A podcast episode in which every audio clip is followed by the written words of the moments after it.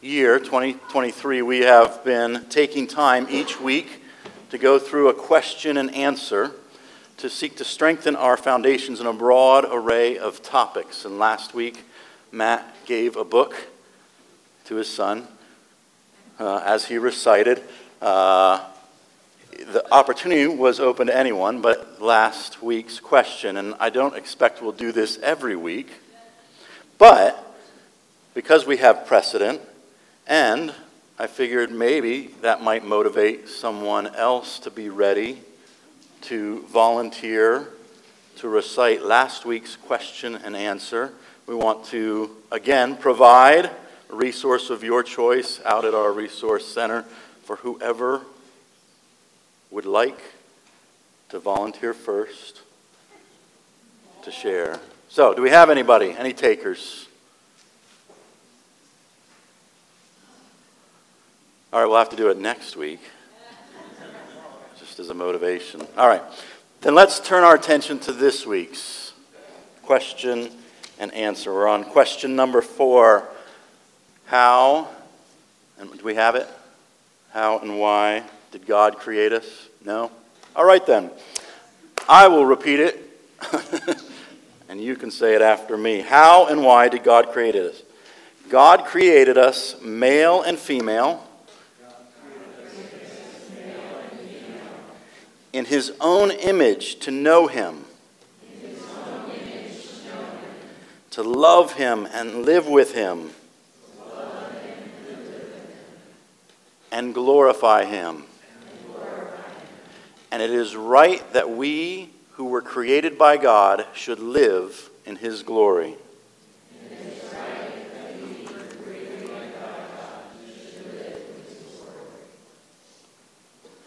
Well, thank you. If you haven't, um, please pick up one of the books. We have resources that you can follow along and keep up at home and study these together as a family. Also, if you haven't had an opportunity to check out the New City Catechism app, it's a great resource. It not only contains the questions and answers for both the adult and kid versions, um, it also contains verses that go along with what each question and answer are about, as well as commentary to give you more depth and understanding so we can study. Not just, we're not just trying to memorize some facts or details, but to take in what these things are speaking about as we speak today about the importance of God creating male and female in His image, that we might live and love Him according to His glory. That's, that's a key issue in today's world. And so, commentary will share more about what that means for us to be male and female, made in God's image, and to live for His glory. Um, there's a great resource, and there's also songs for the kids to help learn their shorter version, all included in that app. Well, as we've been doing, Matt is going through the book of Judges, and then on occasion, I pitch relief, and I've been going through the book of Second Peter. So if you could, it's been a couple of months, but let's turn to Second Peter. We are in chapter 2, and we are going to begin reading halfway through verse 10. And this morning, a little bit different than how we often go through. Instead of reading the whole passage at the beginning, I'm going to read a section, and then we're going to talk about it. And then we're going to do that a couple of times, and then bring it all together at the end. So, would you read with me, beginning in verse 10 of chapter 2, 2 Peter? Bold and willful. They do not tremble as they blaspheme the glorious one. Whereas angels, though greater in might and power, do not pronounce a blasphemous judgment against them before the Lord.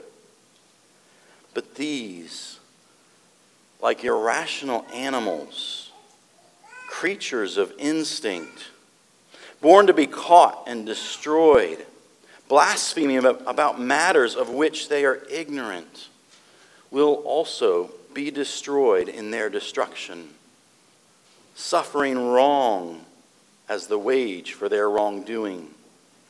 They count it pleasure to revel in the daytime they are blots and blemishes, reveling in their deceptions while they feast with you. They have eyes full of adultery, insatiable for sin. They entice unsteady souls.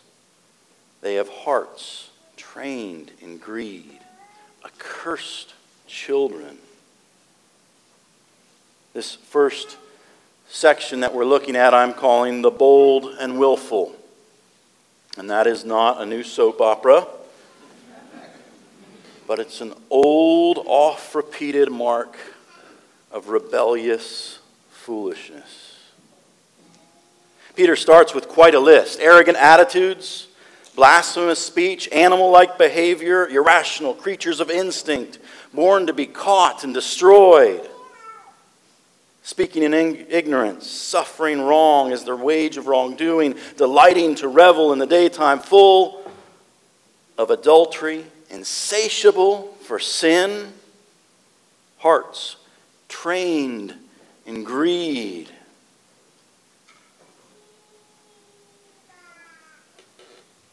Accursed children.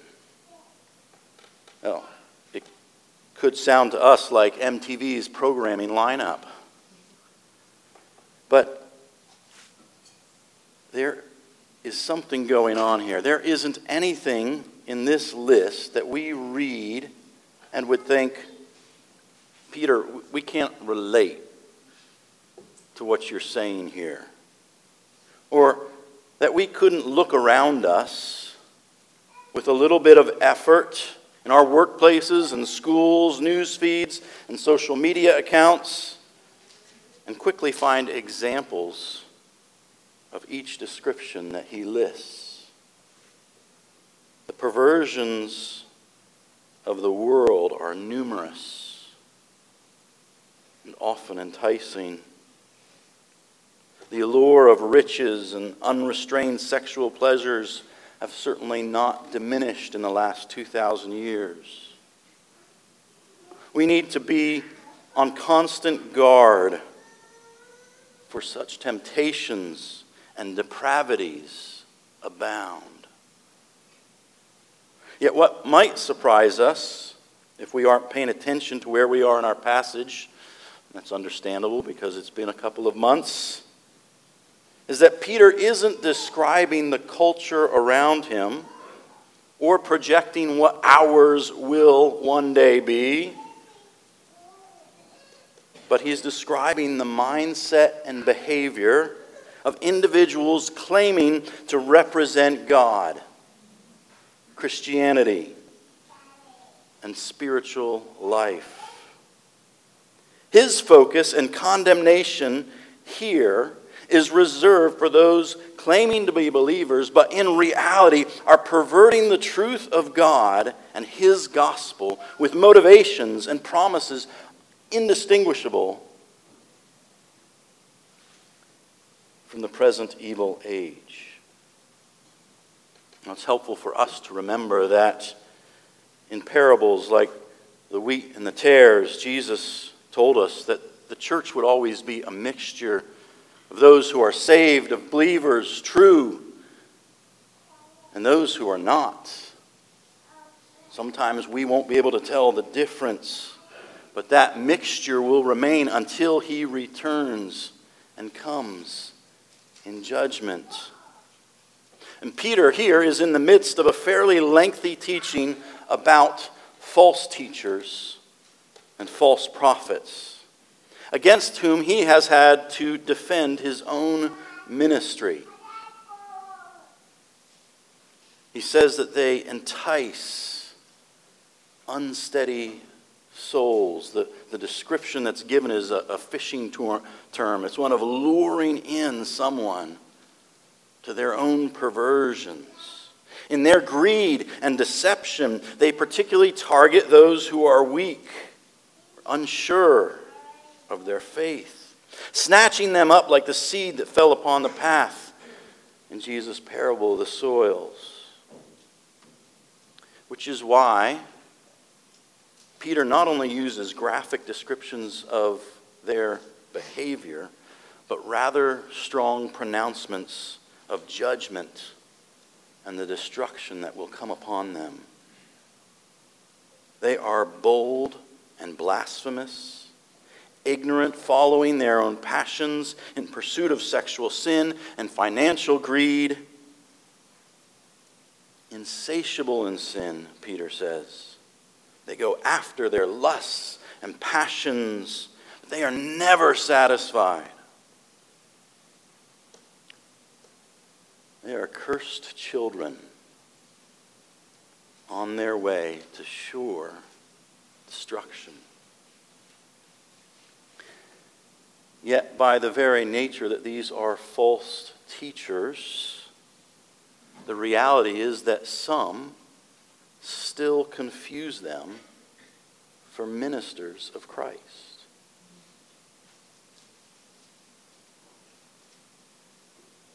How can that be? Well, having a public gift, a smile, the right charisma, that can get you a long way.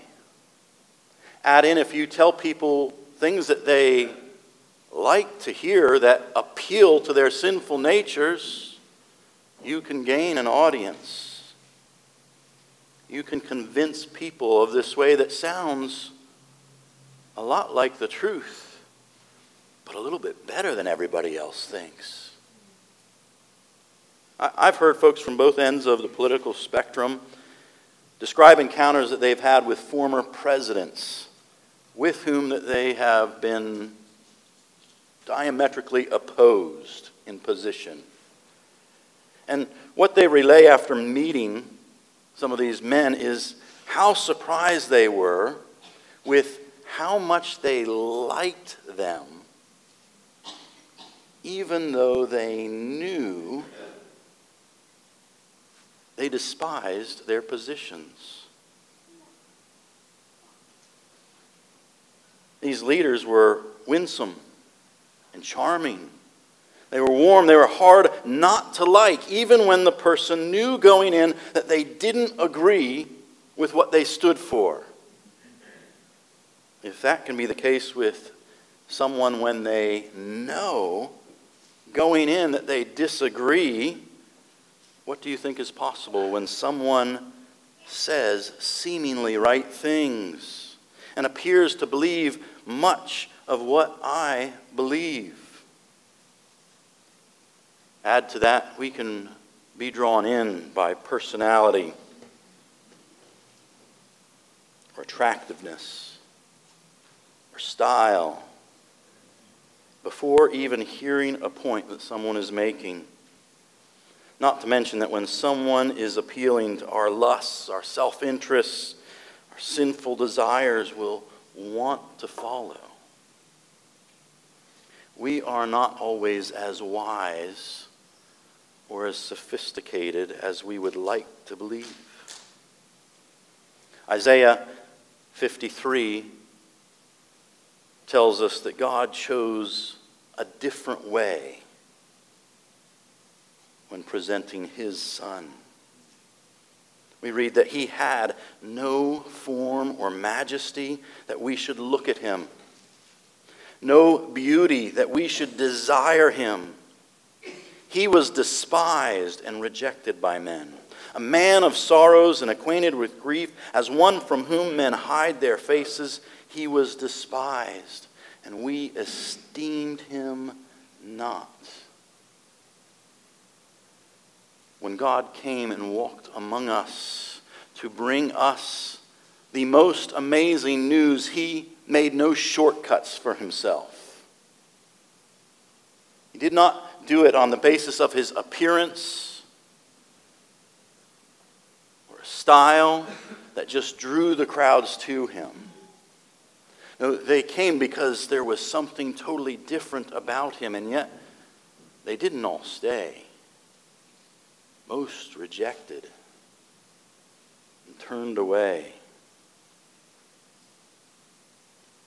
Of course, false teachers and prophets, when we talk about this idea, they aren't only found in pulpits, songs and podcasts, articles and news outlets neighbors and coworkers, professors and students, tweets and Facebook rants. Many hear the good news and think they know better news. Now, I want to make a distinction here as we talk about the idea of false teachers. There is a difference between being a false teacher and teaching something false. We all have limited knowledge and understanding in this life. We make mistakes. Errors will come from our lips. I include myself in that very readily. What Peter is describing here is something different. There is an arrogance involved. He contrasts them with angels who are obedient messengers these mighty beings are careful not to go beyond their delegated authority to alter the message they are sent to deliver. But these teachers, they seek personal gain. They've abandoned the truth in an attempt to make life more pleasurable and the gospel more attractive. It's not a slip of the tongue or a product of not having the right information. Peter says they are bold and willful. They have departed from what they have known to be true, and they entice those who are unsteady. Let's go on to verse 15. Forsaking the right way they have gone astray. They have followed the way of Balaam, the son of Beor, who loved gain from wrongdoing, but was rebuked for his own transgression. A speechless donkey spoke with human voice and restrained the prophet's madness. Our second section gives us another surprising use of a donkey's jaw. Who used it better? Samson last week? If you're a little rusty on Balaam's story, you can read it in the book of Numbers. He was considered a prophet, and he clearly heard from God on multiple occasions. Yet he was ruled by greed and gain. Balak, the king of Moab, sent representatives to Balaam asking him to come and curse the Israelites as they were in the wilderness approaching the promised land.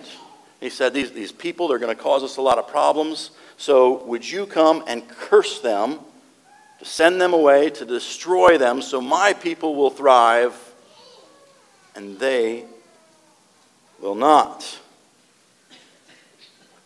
God told Balaam when messengers were sent to him that the Israelites were his special people, and he was not to go, and he was not to curse them. So Balak sent more representatives and offered him greater riches and status if he would come and curse these Israelites. He again told them that he could not, but his heart was not really in that response. For the next thing we see is Balaam on his donkey headed towards the king. The account tells us that the donkey saw the angel of the Lord standing in the path with a sword drawn and refused to budge. This angered Balaam because he did not see what the donkey saw. And in his anger, he beat the donkey until God gave the donkey speech and rebuked Balaam through the donkey.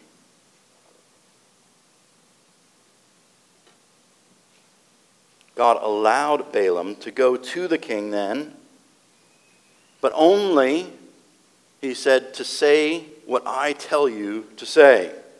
So, twice He said, Well, let's see what we can do. Let's make some sacrifices, and I'll see what God says.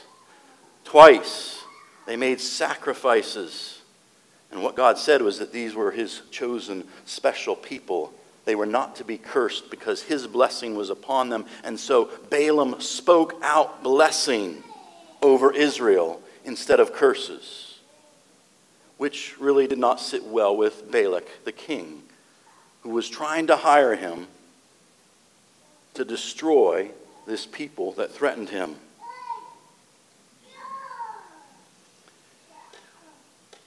But that was not the end of what Balaam did. Unable to change God's view of Israel, he sought to change Israel's view of God. We read that Balaam was behind a plan that sent Moab's young women into the camp to entice the Israelites, seducing them sexually, and through their idolatry, they led them away from Yahweh, which brought a plague upon the nation.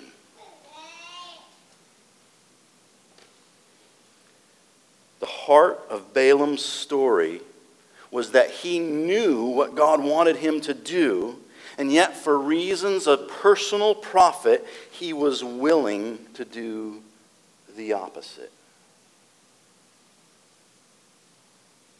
This is why Balaam was used by Peter as the prototypical false teacher. He was so blinded by his self interest that the donkey he was riding on was revealed to have greater insight and clarity into the things of God than the prophet did. So Peter draws our attention not just to Balaam but also to the donkey. That at least temporarily, he says, restrained the prophet's madness. Uh, some think that Peter may have been using this account as a bit of a self deprecating reference, because as we saw in chapter 1, part of what Peter has to do in this letter is make a defense of his own apostolic ministry. The fact that it was not based on cleverly devised myths, but on being an eyewitness to the Christ and his glory, to his transfiguration, to his resurrection, to his ascension. Peter was there and saw these things. He had a voice that should have been listened to, but these false teachers didn't think much of Peter by this time in history or his message, particularly his message that Christ has promised to return and he is coming again to judge. So some think this is a bit of him saying, Well, you may not respect me as an apostle. Maybe you don't even respect me as a man. Then let me answer you as a donkey. For God has used donkeys before to be more clear sighted and truth revealing than so called prophets. Now, regardless of whether that is the exact motivation for this illustration or not, Peter was highlighting that God is more than capable of using unlikely and seemingly unqualified candidates to get his message across. He makes it a point to make sure no one misses that it's a speechless donkey that spoke and restrained the prophet's madness. Which, if we're willing to go there, it gives hope to us all. No matter your perception of yourself and your abilities, or others' perceptions of you, God is more than capable of using you to accomplish his purposes. Because the ability does not come from you, but in the God who breathes life into the dead, who gives speech to the speechless. He is more than able to use whomever he chooses for his glorious purposes. On to verse 17. Peter says, These are waterless springs and mists driven by a storm. For them, the gloom of utter darkness has been reserved.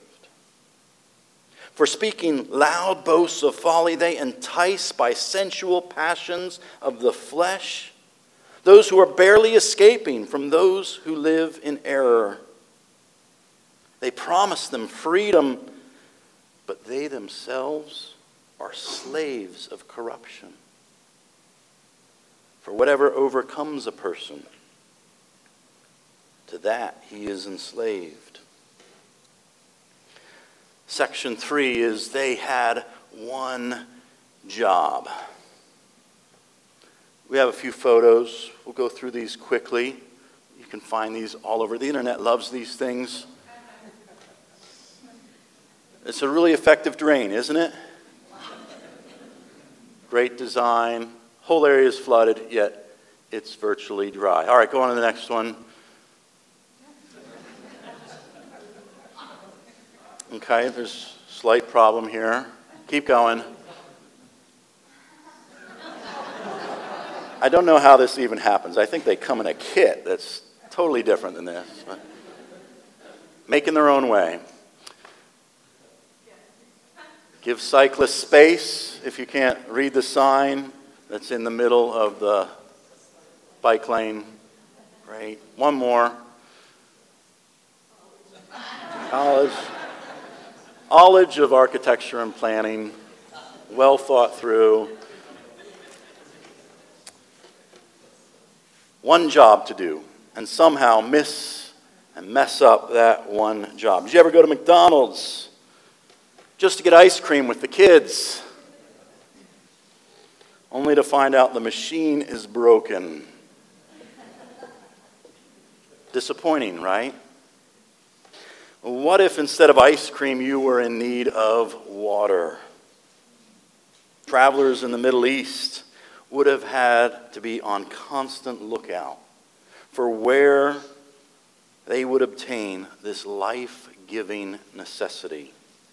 Imagine coming to the only spring or well visible all day, only to discover it dry. There's only one purpose for a spring, and that's to provide water. More than frustrating, it can get dangerous if you aren't able to find a true source quickly sitting at the well while Peter and the other disciples went to procure supplies, what did Jesus declare he could provide to the woman he encountered? Living water. A couple chapters later in John 7, Jesus would declare, If anyone thirsts, let him come to me and drink. For whoever believes in me, as the scripture has said, out of his heart will flow rivers of living water. Jeremiah, in multiple places, described Yahweh as the fountain of living waters. So, this picture of false teachers as waterless springs is particularly striking.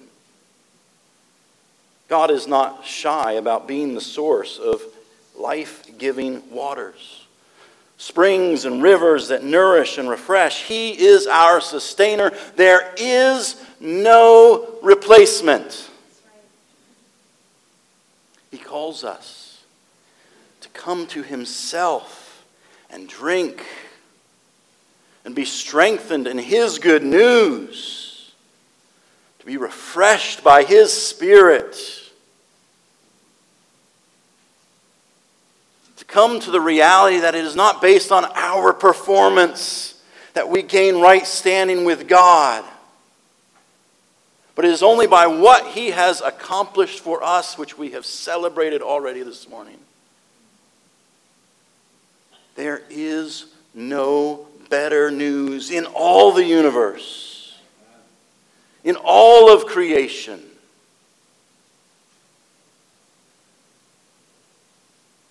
What then is the job of the preacher and the teacher? The role of the under shepherd, as much as God gives him the ability to do, is to take us to still waters where we can drink freely. It is certainly not to come up with alternative sustenance and refreshment. And where the waters seem buried or inaccessible, he seeks to draw, to help draw up living water for his hearers so that we can get to it. And hasn't that been our experience as we've gone through the book of Judges? We can look and see and say, oh boy, where are we going with this? Yet, week after week, we are fed life giving waters of the gospel from a hard to get place. David Helm writes These preachers were promising water, the refreshment of the Holy Spirit with all his good gifts and assurance. What they delivered instead was a deposit from an empty well. Funny stories and gripping illustrations are of no help if they are not accompanied by life giving water. The need is not creativity or being novel when it comes to the source and substance of the message. We must not obscure what God's word makes plain or look to place our own personal improvements on His eternal truth. We must go to Him, the only source of true refreshment of soul satisfaction and invigorating relationship with God. Jeremiah 2, the prophet writes, For my people have committed two evils. Feel the weight of that word evils. They have forsaken me, the fountain of living waters and hewed out cisterns for themselves, broken cisterns that can hold no water. Not only is it evil, it's stupid. It doesn't make any sense to take what is given freely in abundance for us and think, I can do better, only to come up dry and broken and worse off than before. Dry cisterns, waterless springs, they have one job and have failed at it miserably. They've missed entirely the purpose for their being. Beyond disappointing, it can be deadly to substitute life giving waters with something that cannot nourish or satisfy. But these teachers are incapable of doing better. Because even though they are promising freedom, they themselves are slaves to corruption. They are not able to break free. In bondage to their sin, they can only serve their true master because Helm writes again, without the waters of God's Spirit dwelling within, none of us possesses the internal strength to walk away from what corrupts us. We cannot do it on our own. He is the only way. He alone is our life, our salvation. We can't come up with a better way. Promising water, they leave their followers to die of thirst instead. It says, the gloom of utter darkness awaits them. Verse 20. For if after they have escaped the defilements of the world through the knowledge of our Lord and Savior Jesus Christ, they are again entangled in them and overcome, the last state has become worse for them than the first. Or it would have been better for them never to have known the way of righteousness than after knowing it to turn back from the holy commandment delivered to them. What the true proverb says has happened to them. The dog returns to its own vomit, and the sow, after washing herself, returns to wallow in the mire. Section 4 is should have quit while they were ahead. They're only making things worse, specifically their own judgment day. They can't help themselves. Like irrational animals mentioned earlier, living on instinct, they are entangled in the net of their own sin and they are overcome by it.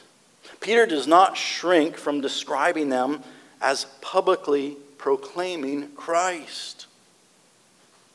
Yet, it seems clearly unlikely that they ever knew him as Lord and Savior the way a true believer does.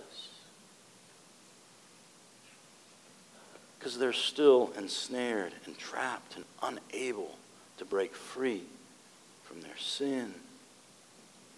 They should have been transformed by the living waters of the true gospel while they were ahead.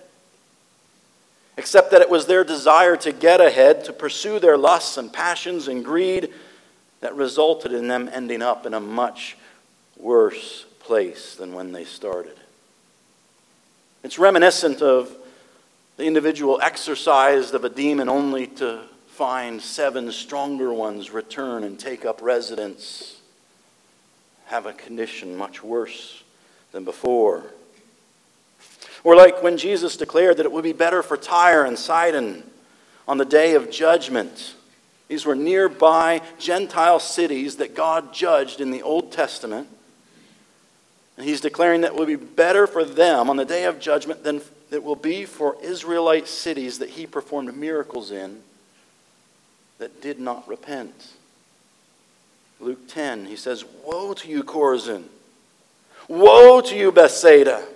For if the miracles that were performed in you had been performed in Tyre and Sidon, they would have repented long ago, sitting in sackcloth and ashes. But it will be more bearable for Tyre and Sidon at the judgment than for you. Encounters with the Lord are meant to produce humility and repentance. Those who respond with arrogance and willfulness incur a greater judgment than those who never receive the same opportunity. In, in, his discourse on the tongue, James tells us that teachers will be judged with greater strictness.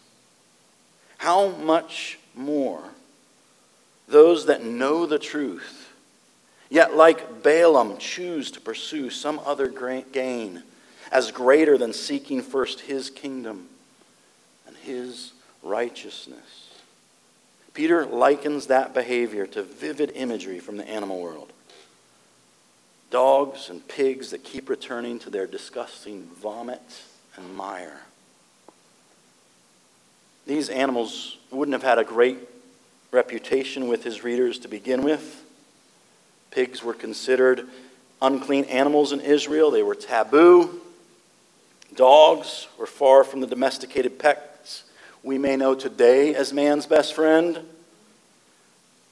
In that day, they were seen as scavengers and pests, as they still are in many parts of the world today. Add to that foundation dogs who continually return to that which made them sick in the first place. And we have a fitting picture, Peter says, of purposely departing from the truth to make your own way. Going back to vomit is graphic and disgusting. It's meant to be. And anyone who's been within a 100 yards of a pig pen knows that it's not just mud that they're rolling around in. Peter is saying these folks can't help themselves. Slaves to their sin, they keep going back. It's not rational. It's just going off instinct, living like animals that have no better sense. Slaves to their sin. Peter leaves no question what his estimation is of their lives and actions. Dick Lucas writes The scavenging dog eating its own vomit and the sow wallowing in its own mud are both revolting pictures of brute beasts, creatures of instinct, and they vividly describe the false teachers. After an initial display of repentance and reformation, they show that nothing in their nature has changed at all, which is the last proof that these people never were Christians. Whatever they vomited up from the inside or washed off from the outside, nothing has fundamentally changed. See you all next week. Not quite yet. So, what's the big idea with all of this? Well, it would be tempting to say, be like the donkey, not like the dog. Fear the Lord and let him work through you. But that's not quite it. Instead, it's more that we are dependent on transforming encounters with the living God in order to properly fear and be used by Him. We are dependent on transforming encounters with the living God in order for us to fear Him rightly as we should and be used by Him. And if that's the case, what are we to do in response? Four suggested takeaways. The first is probably the least obvious and definitely the most awkward, as it could risk appearing self serving after a message on false teachers. But if Peter, the most prominent of the twelve disciples in the gospel accounts, had to defend his ministry, be aware that those of us of much lesser pedigree face challenges and discouragements in our roles as well. I just want to give one quick example. This is not a current example, but it is has been for us a common example. When folks have left the church over the years, the thing that we tend to hear most is the reason is because I don't get anything out of your preaching. Or other perceived lacks in us. Now, that's not everyone, but it is frequent. And even when it isn't intended to be, it always feels personal.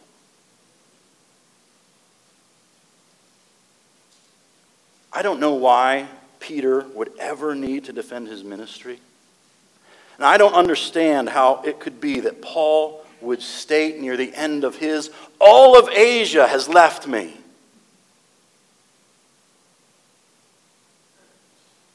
But I do know most pastors have experienced enough of their own sin and doubt, as well as the sin of others, to know that the temptation, the discouragement in ministry is rarely more than a week away.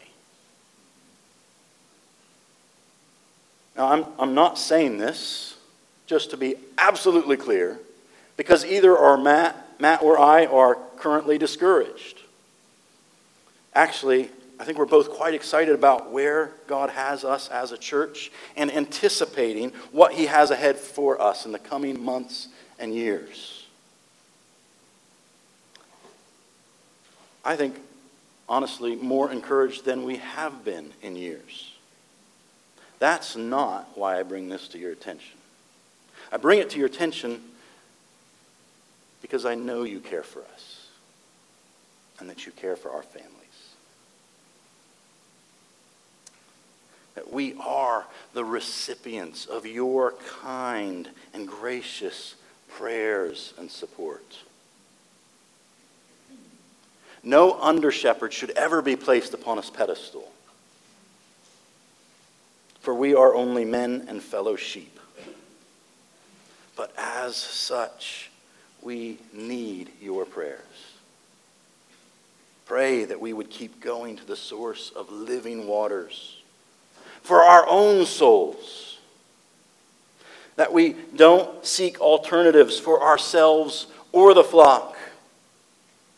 But that we would watch our lives and doctrine closely that we would see ourselves as students before we are teachers, and as those that are in need constantly of the goodness and mercy and rest found in the presence of the Good Shepherd all the days of our lives. Second response. Enticing voices are all around us, both within the church and the broader culture. So be on guard. Be discerning. Life and doctrine both matter. Look at both in those you follow and in your own practice.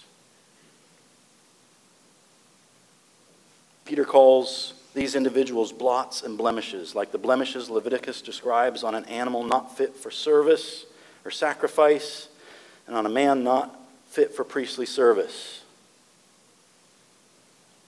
Give attention to your own heart and attitude. If you are bent towards willfulness and determining your own way, humble yourself. Repent.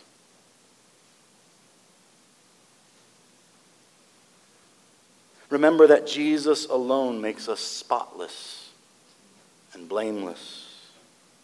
We all come in need of being cleansed in his blood. And he is fully able to wash away every stain.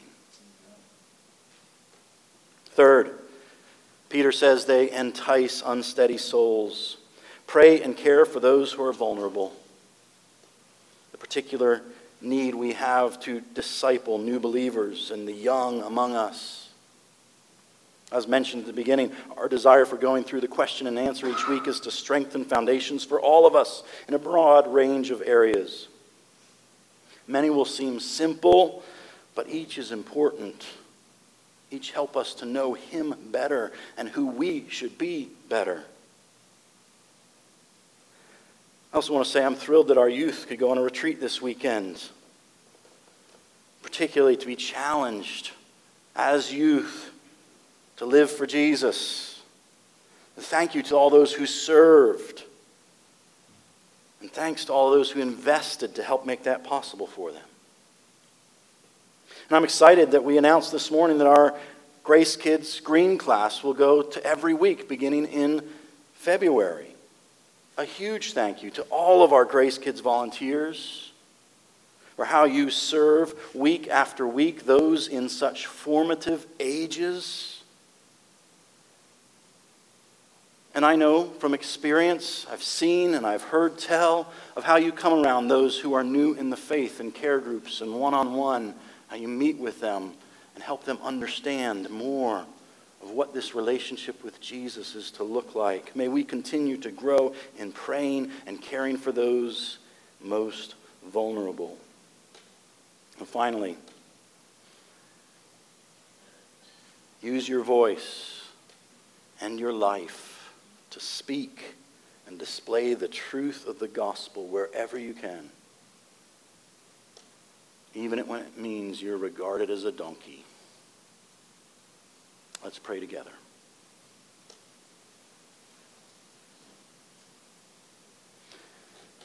Lord, thank you that you have sent us warnings, but thank you even more that you have sent us the truth, that we can know you rightly, to know how much we are loved by you, treasured by you, all that you have done for us. Oh, would you help us stick close to these realities, to celebrate them and share them with those around us? For their good for our good. And for your glory, we pray these things. Amen. Well, thank you. Thank you for listening. Thank those who have served us in Grace Kids. We'd love to see you in care groups this week. And one quick note well, two. Uh, the welcome team is meeting at the other end of the building once the kids clear out of that classroom. Uh, so if you are interested in becoming part of the welcome team, the ushers or greeters, please head there uh, so you can learn more about that, what that looks like. And also, Progressive Dinner is next Sunday. My plan is to send out to those hosts uh, who is coming to their house later today. So if you have not signed up, please do that today so that you can be included in that. Thanks so much. We'll see you in care groups this week. You are dismissed.